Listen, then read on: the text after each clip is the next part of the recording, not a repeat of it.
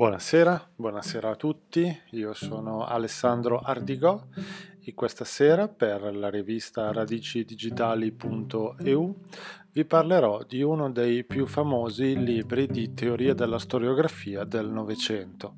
Mi riferisco all'Apologia della storia di Mark Bloch.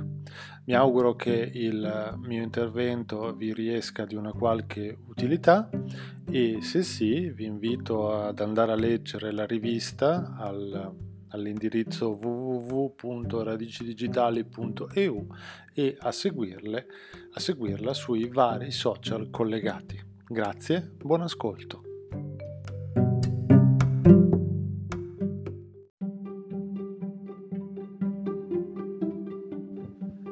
Introduzione.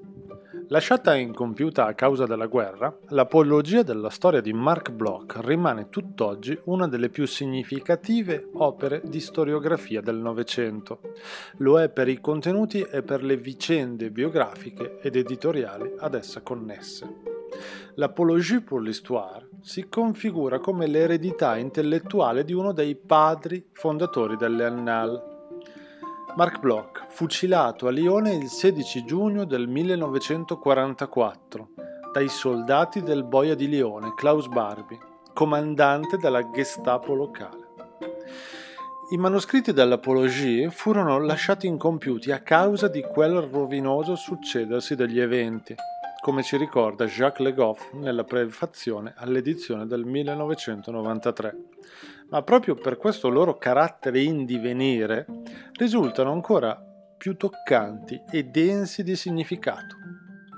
Appena dopo la guerra, i manoscritti e i dattiloscritti incompiuti di questa preziosa opera furono affidati dal figlio Etienne Bloch a Lucien Febvre, collega e amico di Bloch padre e cofondatore nel 1929 delle Annales. Fevre si dedicò alla sistemazione dei dattiloscritti pubblicandone una prima edizione, apparsa già nel 1949.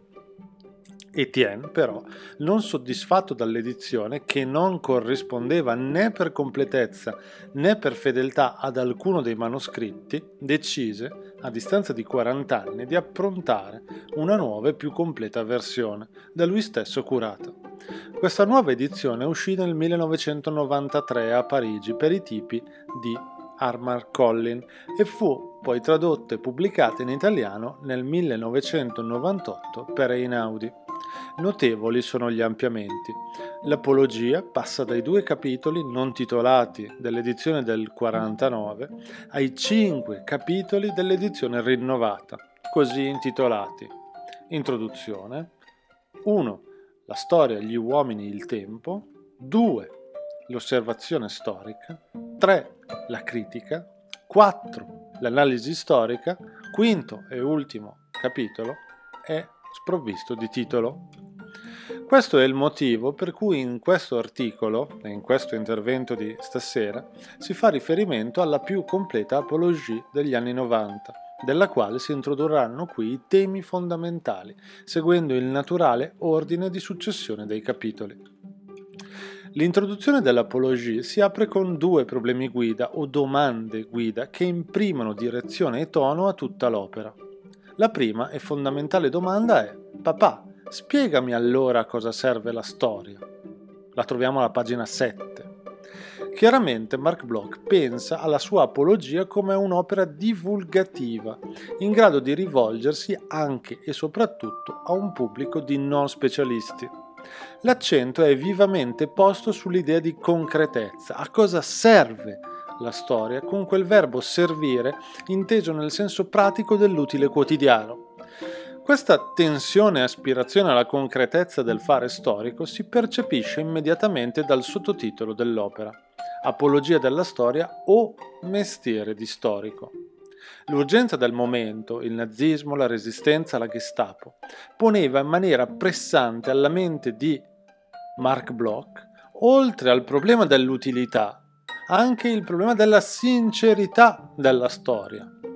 Ecco allora la seconda e pressante domanda guida su cui è costruito il volume. Lui, ebreo che servì la Francia nella prima guerra mondiale, Entrato poi nella resistenza francese e ora braccato dai nazisti, sente il dovere di rispondere, oltre alla domanda del bambino, anche a una seconda e più amara domanda, la domanda del soldato.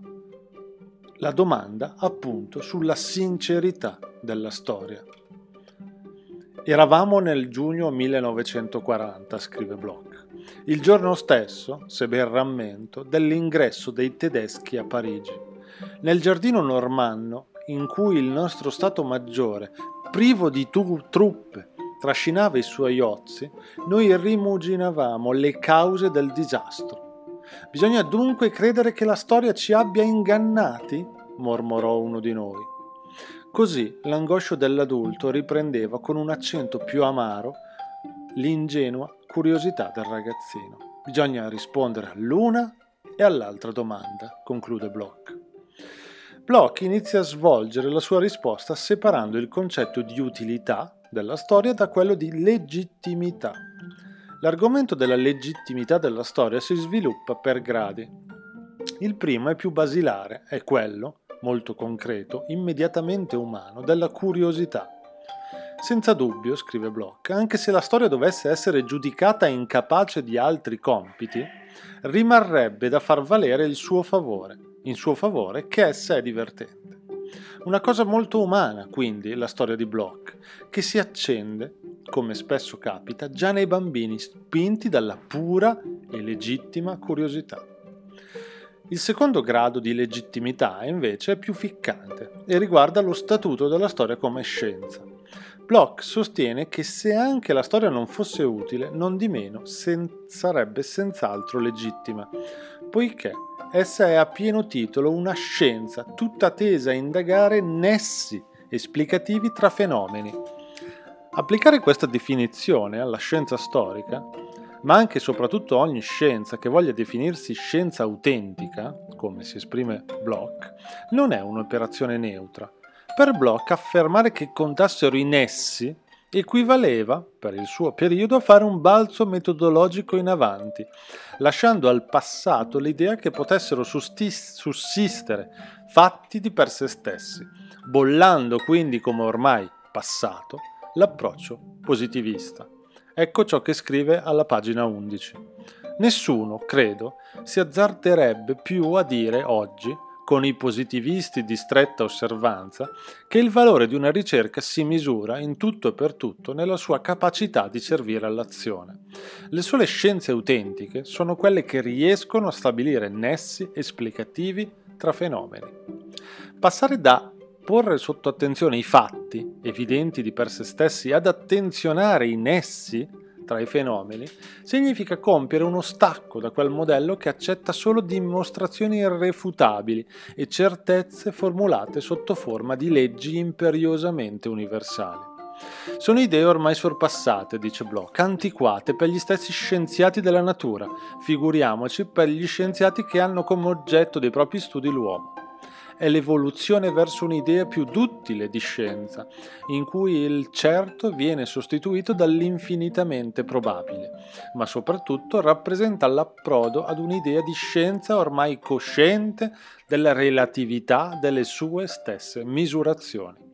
Si apre così un parallelo che percorrerà tutto il volume fra il rapporto dinamico tra scienze della natura e le scienze dell'uomo la storia, per Bloch, non può essere una scienza positivista, ma allo stesso tempo essa rimane una scienza e non un'opera d'arte.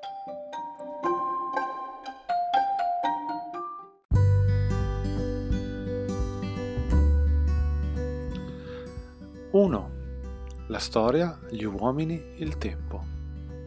In questo primo capitolo Mark Bloch definisce la storia come la scienza degli uomini nel tempo. Pagina 23. È una definizione che si arricchisce e completa in maniera progressiva, riflettendo su ogni parola chiave che essa contiene. Scienza, uomini e tempo.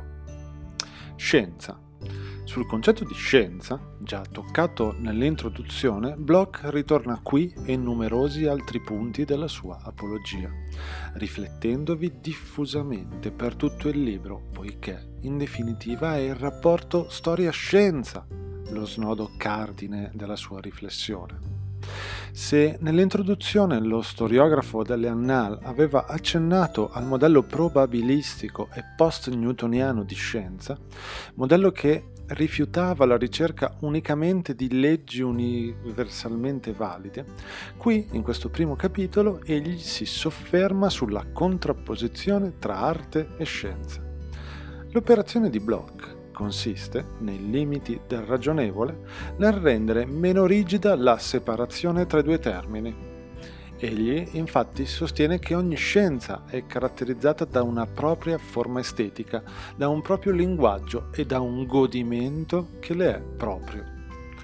Ecco cosa scrive a pagina 23 arte contro scienza, forma contro contenuto, altrettante dispute degne di essere riposte negli archivi della scolastica. In un'equazione esatta non c'è minor bellezza che in una frase appropriata, ma ogni scienza ha una sua propria estetica del linguaggio. I fatti umani sono per definizione fenomeni delicatissimi, molti dei quali sfuggono alle determinazioni matematiche per esprimerli bene e, di conseguenza, per bene intenderli, si comprende mai perfettamente quel che non si sa esprimere? Occorrono grande finezza di lingua e giusto colorito nel tono espressivo, doti che è impossibile calcolare, bisogna suggerire.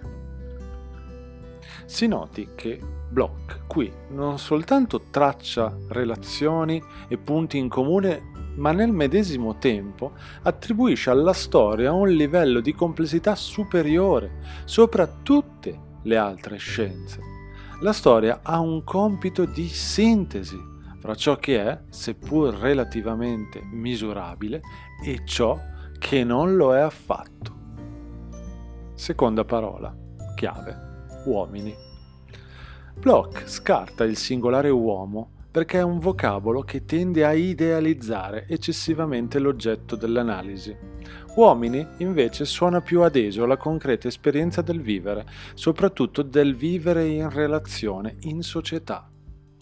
Cifra caratteristica di Bloch e dell'Annale è infatti concepire l'insieme di individui come un sistema complesso, composto da innumerevoli nodi interrelati tra loro al mutare di uno di essi o di una relazione tra i nodi, l'intero sistema tende a modificarsi e in alcuni casi in maniera marcata, mentre in altri in maniera impercettibile. Terza parola chiave, tempo. Nell'apologia la riflessione sul tempo si intreccia profondamente con la riflessione sulla causa. Bloch prende le distanze tanto da coloro i quali idolatrano l'origine poiché, dice, essi confondono gli inizi con le cause, pagina 24, quanto da quelli che all'opposto idolatrano il presente. Dice a pagina 30, cos'è in effetti il presente? Nell'infinito della durata è un punto minuscolo che ci sfugge. Viene quindi proposta una, noz- una, nozione di tempo che è di fatto tutt'uno con la riflessione sulle modalità di trasmissione della cultura, trasmissione che chiama in casa, causa da un lato l'idea di civilizzazione e dall'altra la forza di inerzia tipica di tante creazioni sociali. È un tempo che cammina a velocità diverse, a seconda del fenomeno preso in analisi, e che trascina con sé il sistema complesso del presente, presentando compresenti diversi elementi che arrivano da diversi passati. Scrive Bloch a pagina 34 bisognerebbe ancora che gli scambi tra le generazioni avvenissero soltanto, per così dire, in fila indiana, non avendo i bimbi contatti con i loro avi se non con l'intermediario dei padri. A maggior ragione lo scritto facilita grandemente fra le generazioni, talvolta assai distanziate, questi passaggi di pensiero che costituiscono propriamente la continuità di una civilizzazione. Deriva da questa riflessione la famosa idea dell'Ennal secondo cui vi sono generazioni lunghe e generazioni brevi. secondo la cadenza più o meno viva di un movimento sociale. Aspetti magari apparentemente scomparsi, ma in realtà solo dormienti.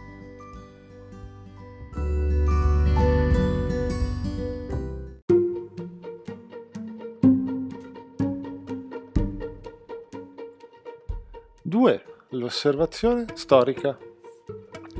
La testimonianza storica, lungi dall'essere evidente di per sé stessa, è una traccia che deve essere indagata attivamente dal ricercatore. Una traccia è una testimonianza che parla soltanto in maniera frammentaria, enigmatica e solo se interrogata.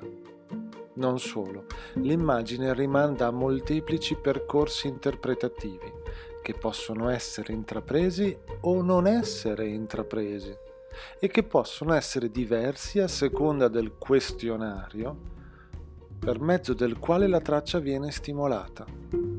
Bloch sente il bisogno di utilizzare questa parola per discostarsi, di nuovo, dall'idea di matrice positivista di fatto e di documento evidente e precisamente catalogabile e ordinabile.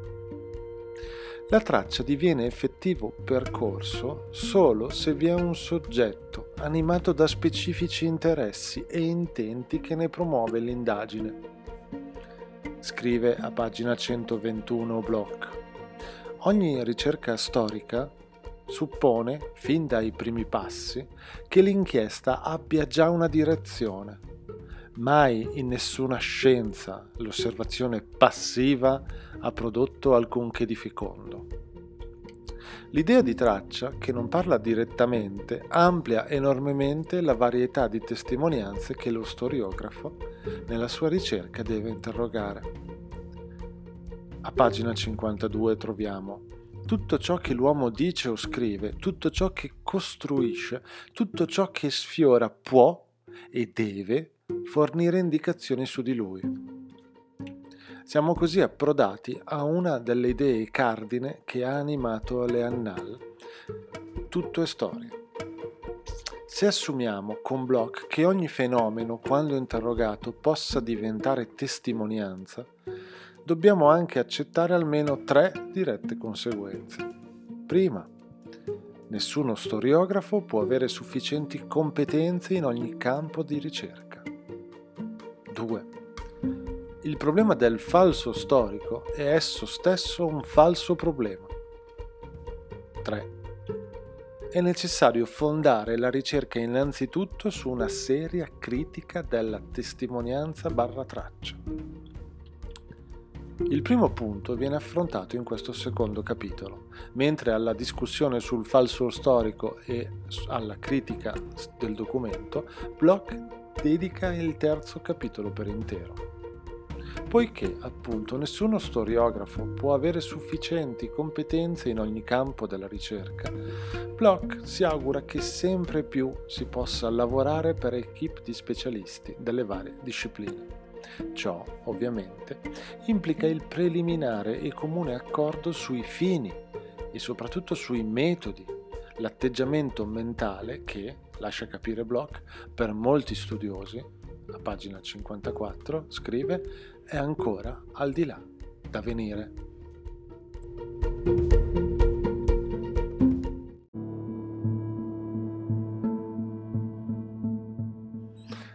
Tre. La critica. La logica conseguenza delle idee espresse poco sopra è questa.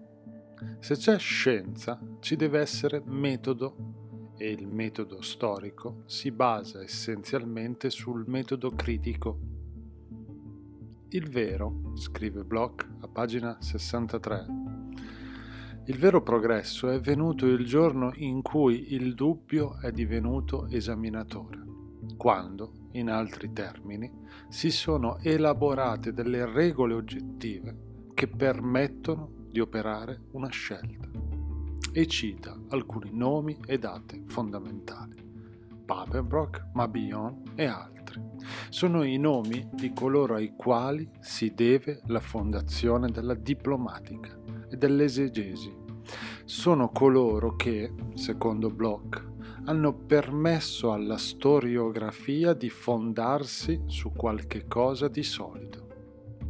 Un'idea, questa di solidità, accostata e messa in parallelo a quella di scienza, quasi a ribadire la sua lontananza da una visione della storia come disciplina esclusivamente umanistica ed intellettuale.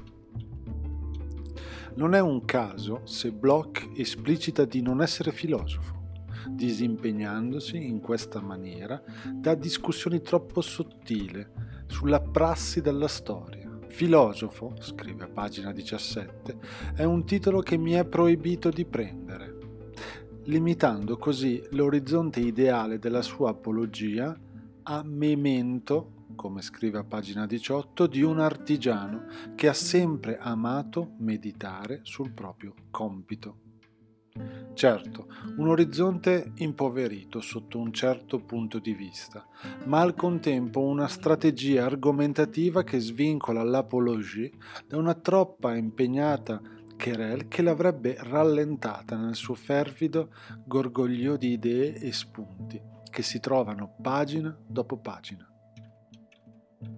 Come accennato in precedenza, secondo Bloch tutto è storia. Il falso lo si può trovare nell'intestazione e nella data di un documento, oppure nel contenuto. Vi può essere il rimaneggiamento di tutto o di parte del contenuto, un rimaneggiamento deliberato oppure sornione. Non importa. Ciò che importa è che per Bloch ogni plagio è portatore di significato scrive a pagina 72. Constatare l'inganno non basta, occorre svelarne i motivi, soprattutto una menzogna, in quanto tale è, a suo modo, una testimonianza. Ma il depistaggio non sta soltanto nell'oggetto di osservazione storica. I condizionamenti possono sussistere tanto nell'oggetto osservato quanto nel soggetto che compie l'osservazione non solo il documento può mentire, è lo stesso studioso che può travisare. Sarebbe utile, si augura Bloch, fondare e approfondire una psicologia della testimonianza, perché, come scrive a pagina 78, salvo poche eccezioni, non si vede bene, non si capisce bene se non ciò che già ci si aspettava di capire. Il tema della critica del documento e dell'elaborazione di un metodo porta con sé il tema centrale della comparazione. tema centrale perché rimanda necessariamente ai rapporti tra la storiografia e le scienze positive, che fanno della comparazione la loro bandiera, di nuovo al rapporto tra le scienze umanistiche e le cosiddette scienze dure. Non solo, annidato nel discorso sulla comparazione vi è il tema della possibilità o meno della predittività della storia. Tutte le scienze tradizionalmente intese, infatti, comparando tra loro osservazioni di fenomeni da cui desumono dati raffrontabili, sono in grado di prevedere, con precisione certa o probabilistica, l'andamento del medesimo fenomeno nel futuro. Anche la storia può farlo? Bloch scioglie il dilemma mantenendo a un tempo le distanze dal positivismo tout court, come abbiamo già visto, ma senza rinunciare all'idea di storia come sapere scientifico, quindi rimanendo equidistante da un'idea di storia esclusivamente umanistica il suo procedimento è limpido. Se ipoteticamente vi potrebbe essere la possibilità del calcolo, non vi è questa possibilità a un livello concreto, sia per la complessità dei dati, sia soprattutto per la loro natura. Come già aveva rilevato la filosofia del secolo XVIII, scrive Bloch a pagina 98, la maggioranza dei problemi della critica storica sono anche problemi di probabilità, tali però da costringere il più sottile calcolo a confessarsi incapace di risolverli. Non solo i dati straordinariamente sono complessi, ma per lo più rimangono costituzionalmente ribelli a ogni traduzione matematica. La complessità straordinaria dei fatti umani, secondo Bloch, non esclude però il ragionamento per somiglianza, introducendo infatti l'idea di somiglianza, di affinità tra i fatti e tra i documenti, esclude al contempo e diminuisce il problema della comparazione Infatti, se anche gli eventi non si possono comparare matematicamente e non possono essere utilizzati in maniera predittiva, allo stesso modo essi possono almeno suggerire domande, proporre suggestioni in base all'affinità. Infatti, domande che sono sempre calzanti e urgenti perché nascono dalla constatazione di affinità tra i fatti passati.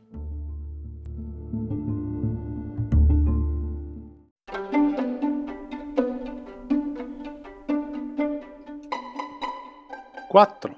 L'analisi storica.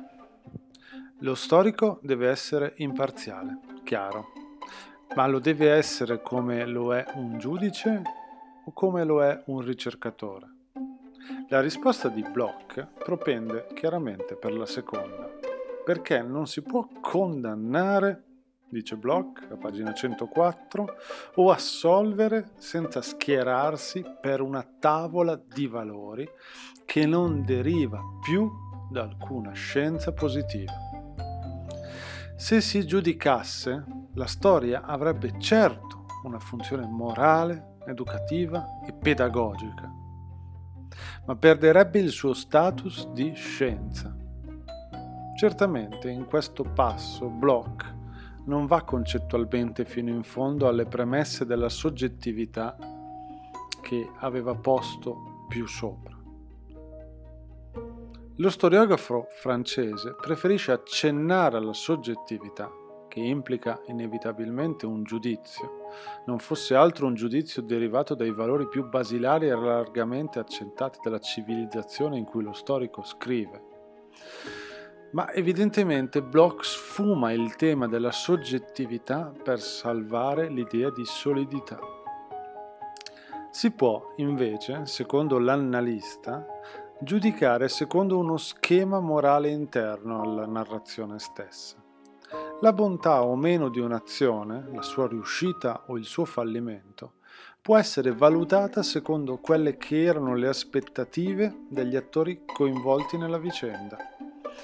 Di qui ne deriva che lo storiografo dovrebbe avere dentro di sé una propensione, quella di comprendere.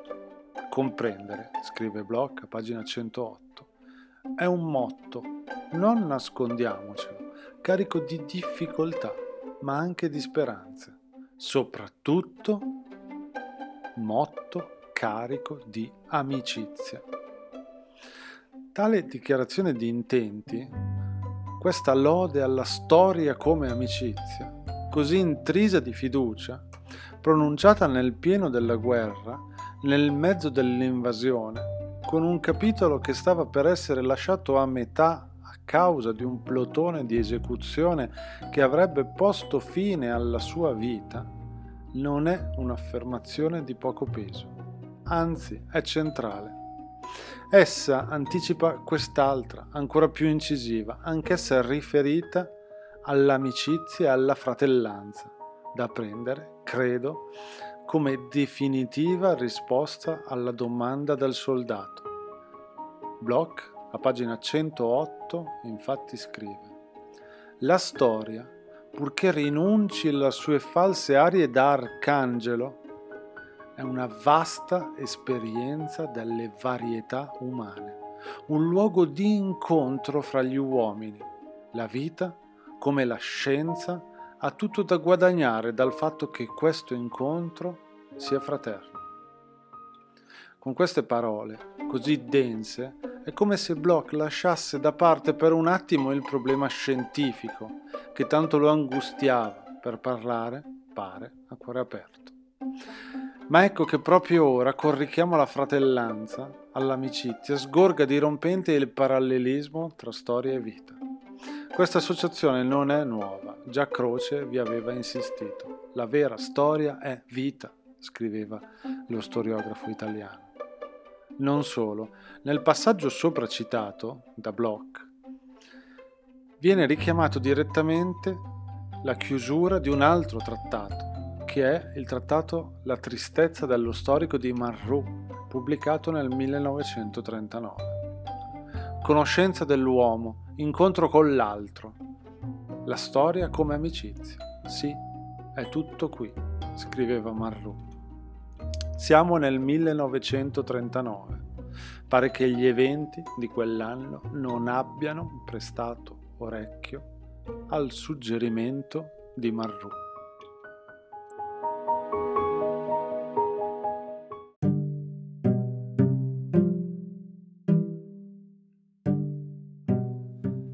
5. Capitolo ultimo senza titolo.